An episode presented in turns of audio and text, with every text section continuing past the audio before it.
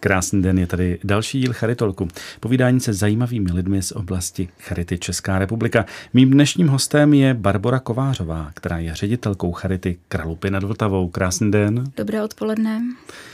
Paní Kovářová, vaše charita, kterou vy už vlastně čtvrt století, což je neskutečná doba, Strašná. vedete v Kralupech, na co se nejvíce zaměřuje nejčastěji?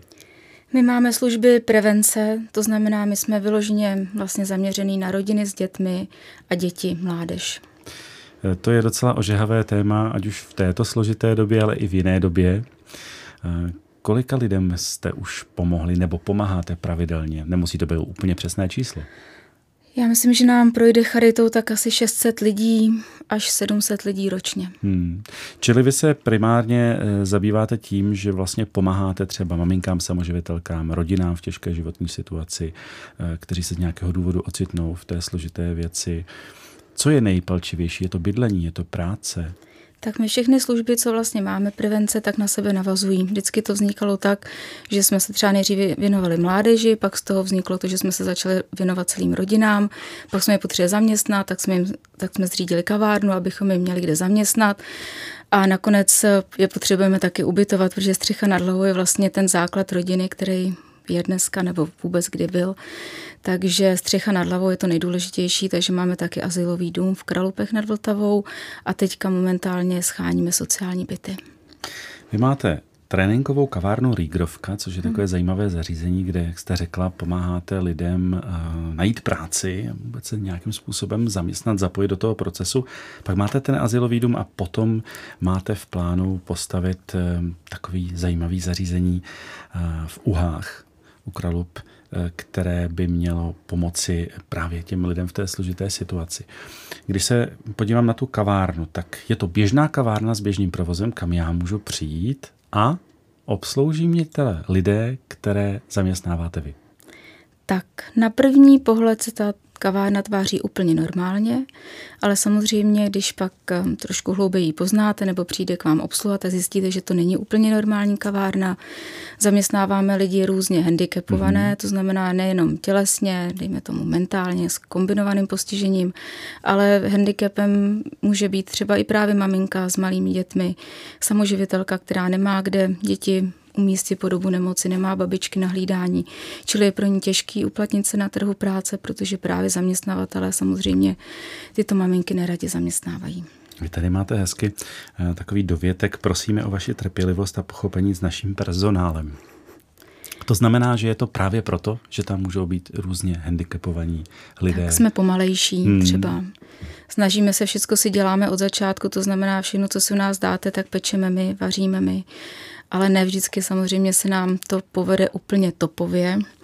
Takže jeden den to může být nádherný, druhý den už to může být malinko, malinko, třeba ne tak úplně krásný. Takže ta trpělivost je jak v té vizuální stránce třeba těch našich výrobků, tak samozřejmě i v té rychlosti.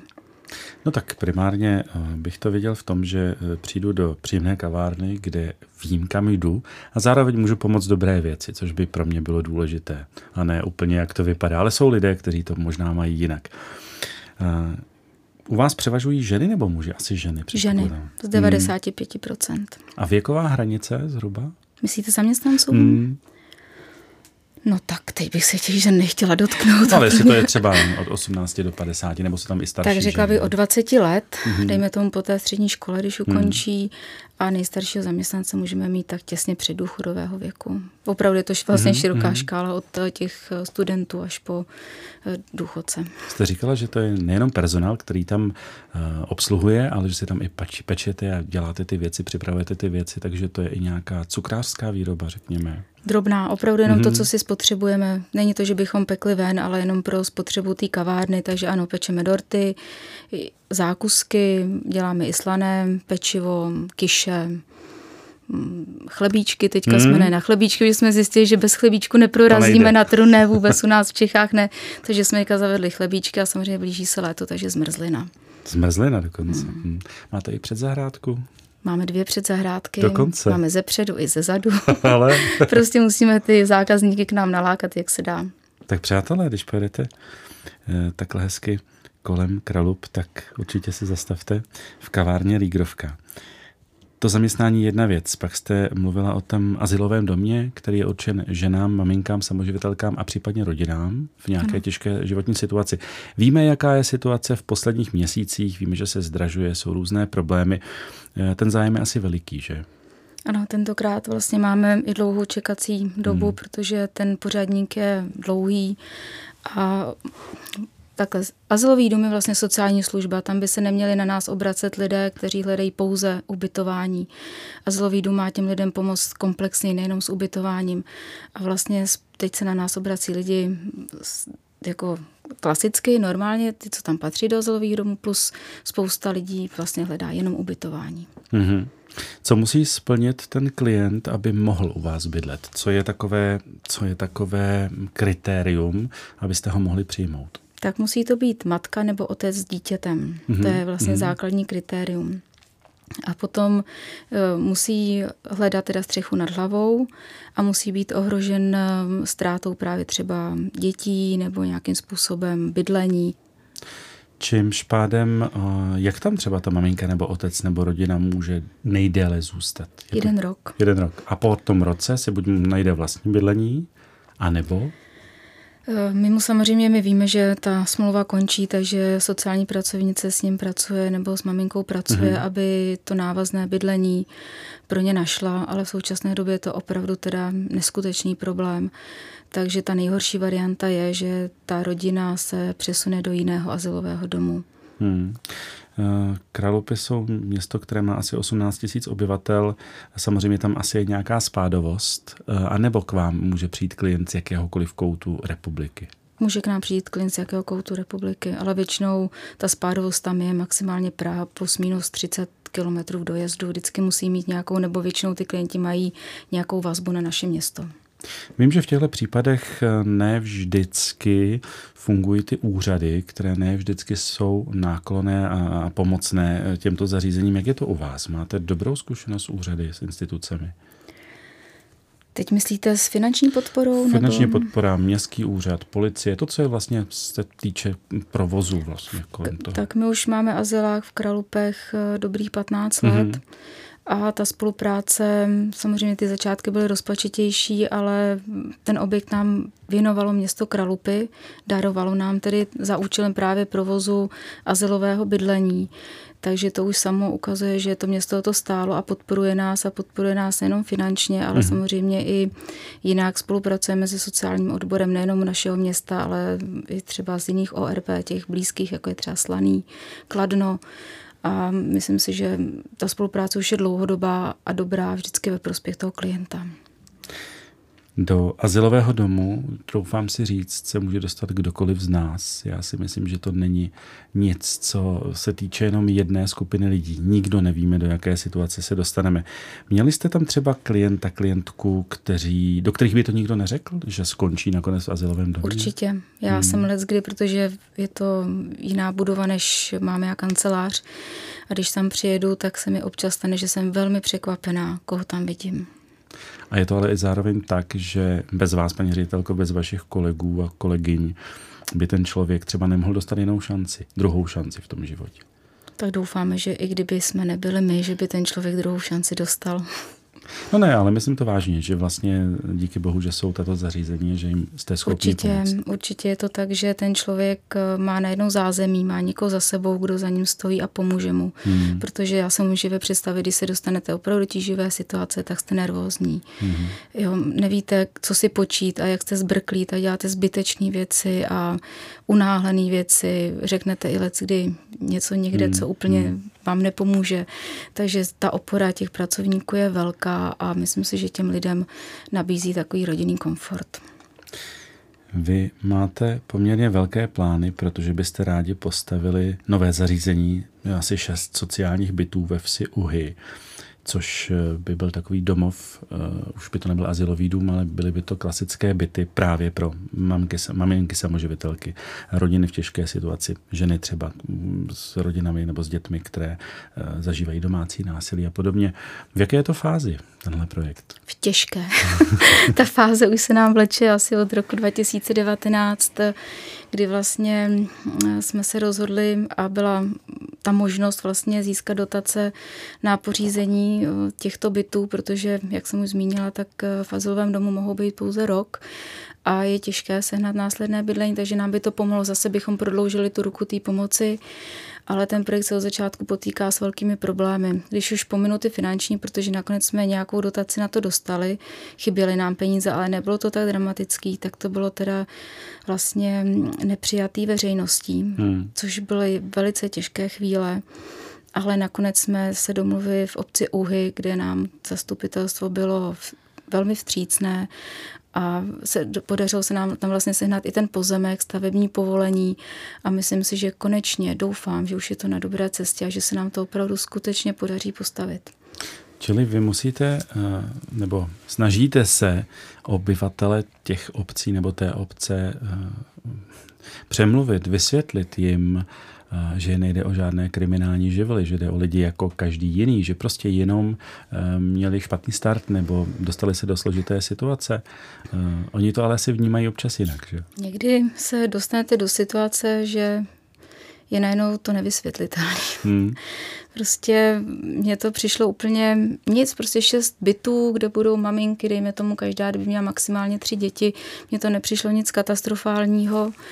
A byla jsem úplně v šoku, když vlastně ten velký odpor se vzedmul, protože jsem to vůbec nečekala.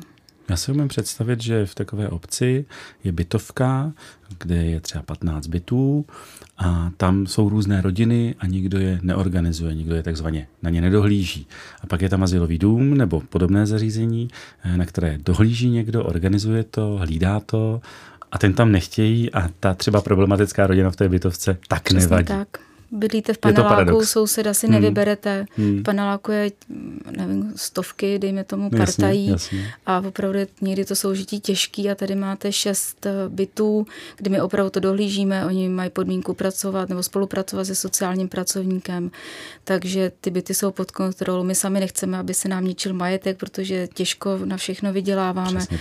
Takže si myslím, že jsme takovou zárukou toho, že opravdu tam žádný velký problémy nebudou. Nemůžeme samozřejmě říct, že to to bude úplně bez problémů, to nikdy nemůžeme. Ale ten provoz je většinou velmi hladký. Jenom pro představu diváků, posluchačů, kolik takové bydlení stojí, abyste ho mohli vybudovat? Kolik potřebujete?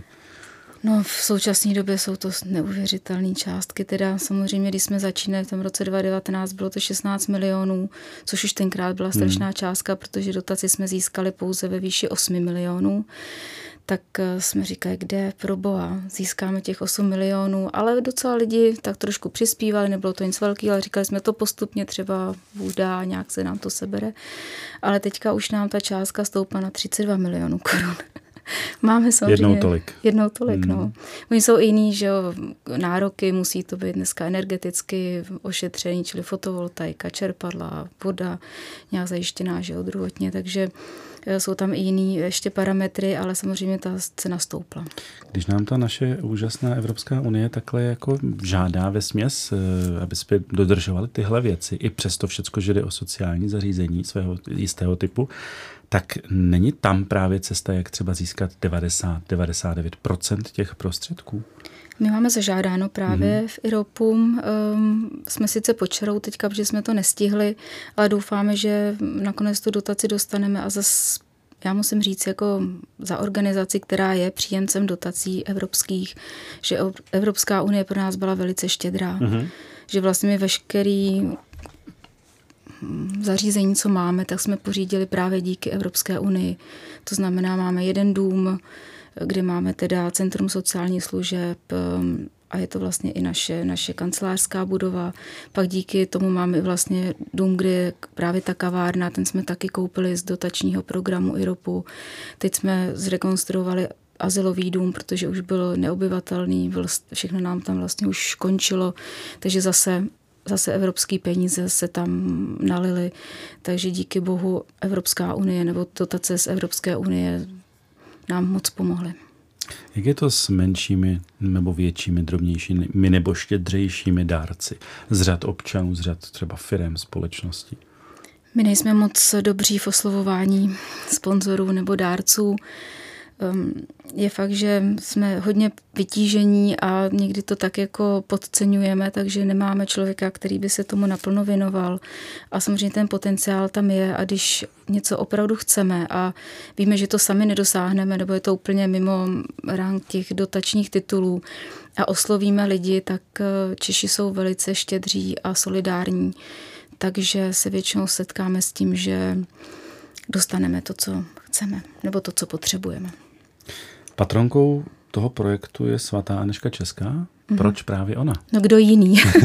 kdo jiný vlastně, protože díky Anešce České vlastně padla železná opona, no tak tohle už je pro ní hračka.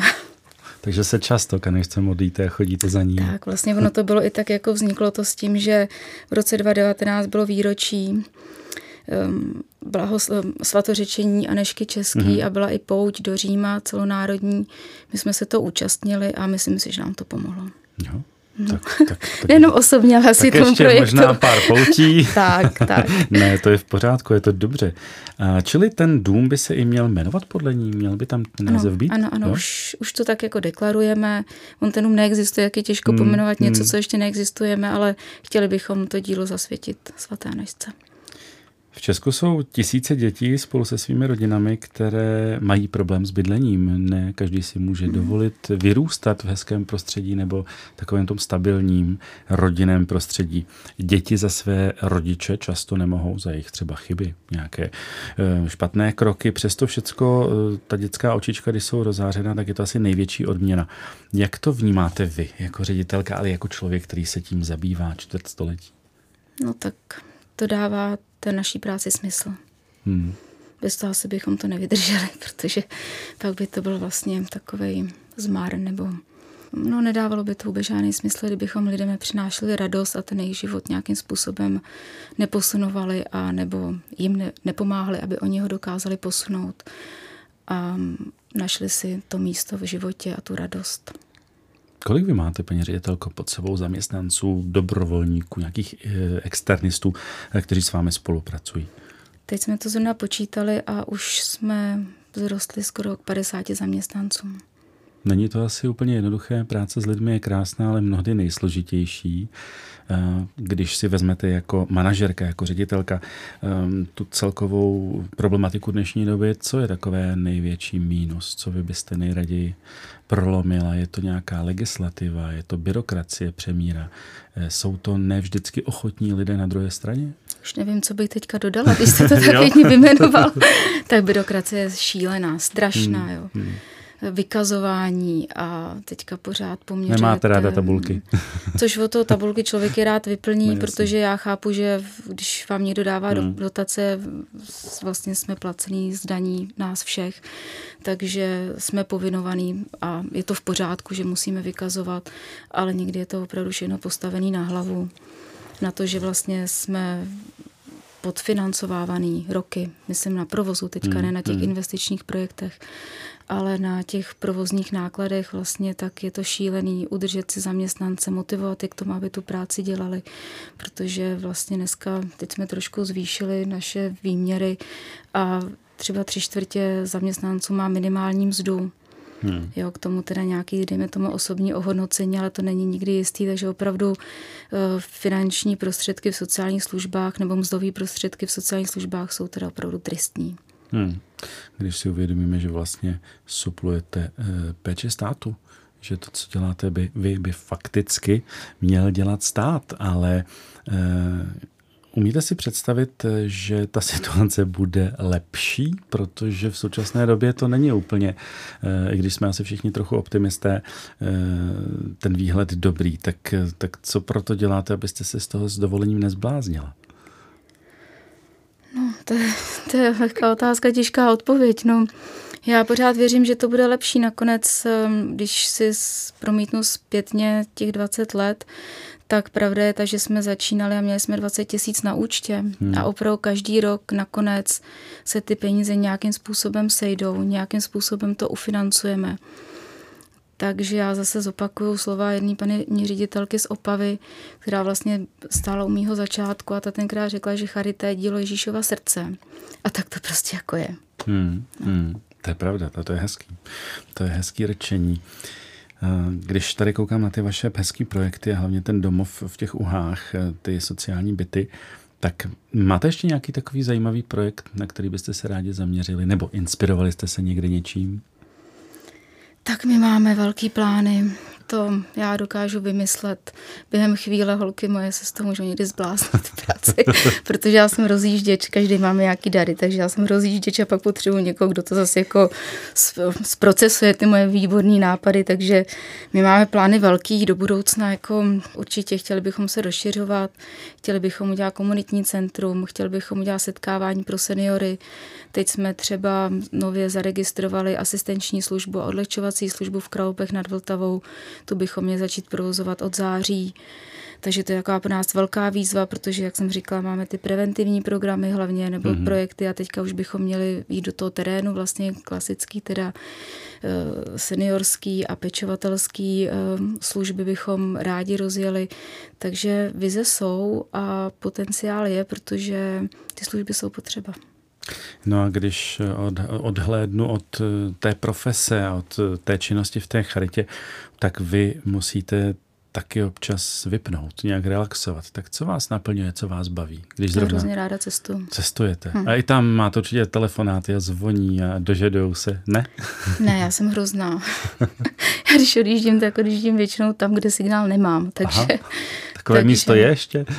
no, tak já ráda chodím po horách. A tam většinou ten signál jako není. Takže naberete energii, mm. načerpáte síly, abyste mm. se potom mohla vrhnout zpátky do té práce. Není to jednoduché skloubit rodinu, skloubit práci a vidět ty lidské příběhy. Je to, eh, protože se to penězi nedá zaplatit, co si budeme povídat, tak je, co je pro vás taková největší odměna za tu vaši práci, za práci vašich kolegů? Je to ta maminka, která se s těmi dětmi posune na vlast k vlastnímu bydlení, někdo, kdo dostane šanci na hezkou práci, někdo, kdo za váma třeba přijde nebo napíše a řekne díky vám jsem mohla přežít, mohl přežít? Tak každá pochvala nás po, eh, potěší, to je jasná věc, ale vlastně mě asi nejvíc ze všeho těší, že k nám lidi chodí čím dál tím víc a že se k nám vracejí i ty klienti a že vidíme tu zpětnou vazbu, jak se jim třeba daří v tom jejich budoucím nebo v tom jejich následném životě a taky mě těší um, ten můj tým lidí. Myslím si, že z toho mám velikou radost. A že to mě asi naplňuje, protože já třeba úplně nevidím až do té hloubky té pomoci, protože jsem už vlastně dneska by se dal říct administrativa, ale když vidím uh, ty kolegyně, s jakým to dělají nadšení a láskou, tak to vlastně mě naplňuje. Mm. No tak eh, já vám za všechny přeju, ať vás to naplně čím dál víc, ať hlavně vás to nepřestane bavit. Eh, přeju hlavně hodně energie, hodně sil a hodně zdraví, protože bez toho zdraví jako to moc nejde. Moc děkuji. My děkujeme moc a mým hostem dnes byla paní Barbara Kovářová, ředitelka Charity Kralupy nad Vltavou. A u dalšího dílu Charitulku se na vás bude těšit René Kekely.